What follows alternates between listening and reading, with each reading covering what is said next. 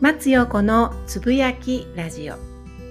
この放送は私松陽子の経験や知識をもとに日常の出来事や考えをシェアしたりフォロワーさんからのご質問にお答えしながらリスナーの皆さんと新たな気づきを共有していきます。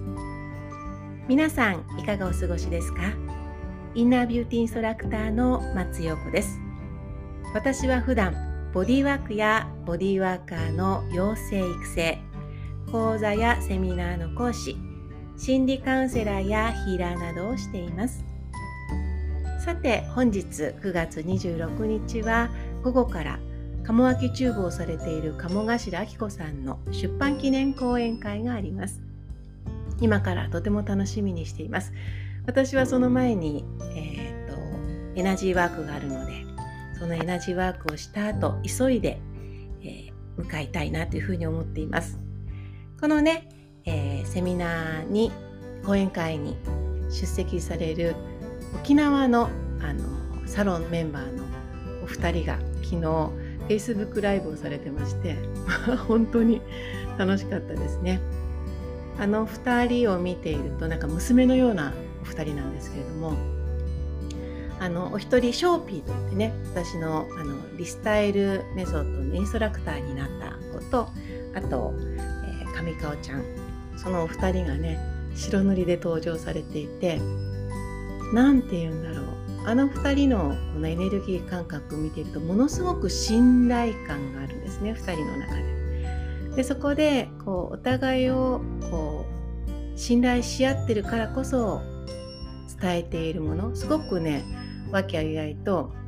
こう笑いながら伝えてるんだけどそこにそのエネルギーがあるからこそすごくこう視聴者私たち見ている側も楽しかったなっていうふうに応援したいなっていうふうに思ったりしました。この信頼とものすごく類似して全く異なるものが依存だと思っています。私はものすごくこう人との距離感というものを気をつけるようにしていてなんでかっていうとあの例えば私がボディワークの養成をしてますよね。でやはりその全く知らないところから私は知識がそれなりにありますのでそれを伝えるということもしくはその心理カウンセリングもしていますのでそこに心理学的要素を入れていくということをしていく中でちょっとこう強めにメッセージを発したりねすると自分の知らないもの知らないものに対して私がこう答えてあげるもしくはちょっと心がこ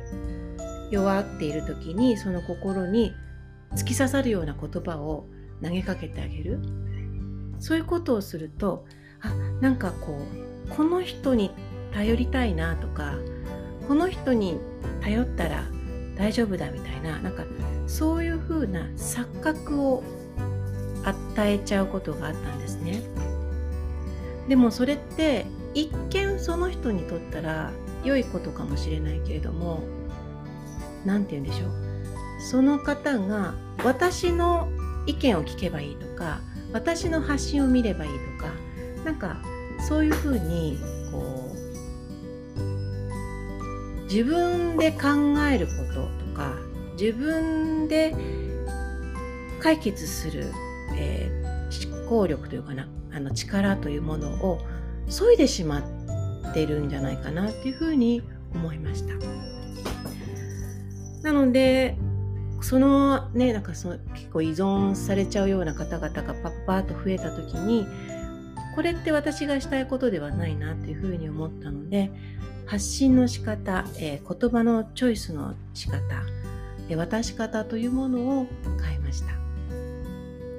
こうどうしても依存する話をねするとセルフセラピスト講座でもあの依存の話というのは出てくるんですけれども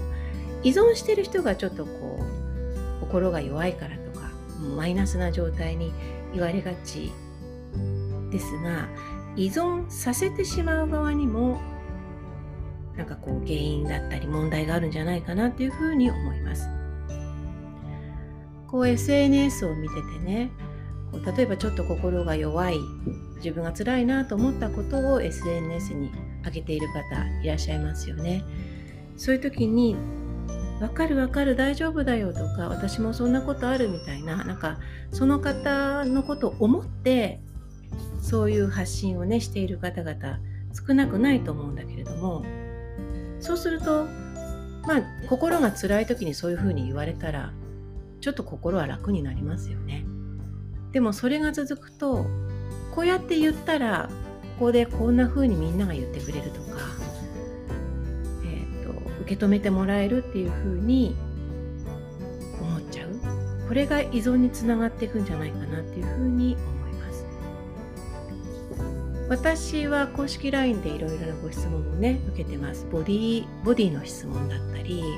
心の質問だったり。そういう時には私の経験は伝えることありますけれどもあとはあの知識として渡しておきたいものに関してはお伝えしますけれどもそこに同調しないっていうことを意識しています。自分の感情は入れない、うん、なんかそこのところがやっぱりとても大切なんじゃないかなっていうふうに思います。私のそのリスタイルメソッドのメンバーもちょっとすごく入り込みすぎたところがあってで一歩離れるというね行為をした時に最初どうしたらいいんですかっていうふうにこうご質問というかご相談というか心配をねしちゃった子たちがいたんだけれどもやっぱりこう自分で解決して別のセミナーに行くとか他の方に教えてもらうとかそういうふうに解決方法をきちんと探してるんですね。なのでやっぱりそこの部分はこう何て言うのかな。信頼し合えるのはすごく信頼したいと思う。私もその事務局の子たちにはものすごく信頼しています。なんだけどもそこに依存というものを置かない。そこは一線を私は引いています。そこがあるとなんか心からちゃんと話せるというか、うんと依存やっぱりしたくなっちゃう方々に関してはそのことを今までの事務局の人たちにも含めて言ってました。ここはこうして自分で考えるべきみたいなことをねお話ししていました。なんかこう一見本当にね優しいなっていうふうに思うものも全てをこう OK というのではなくってこれは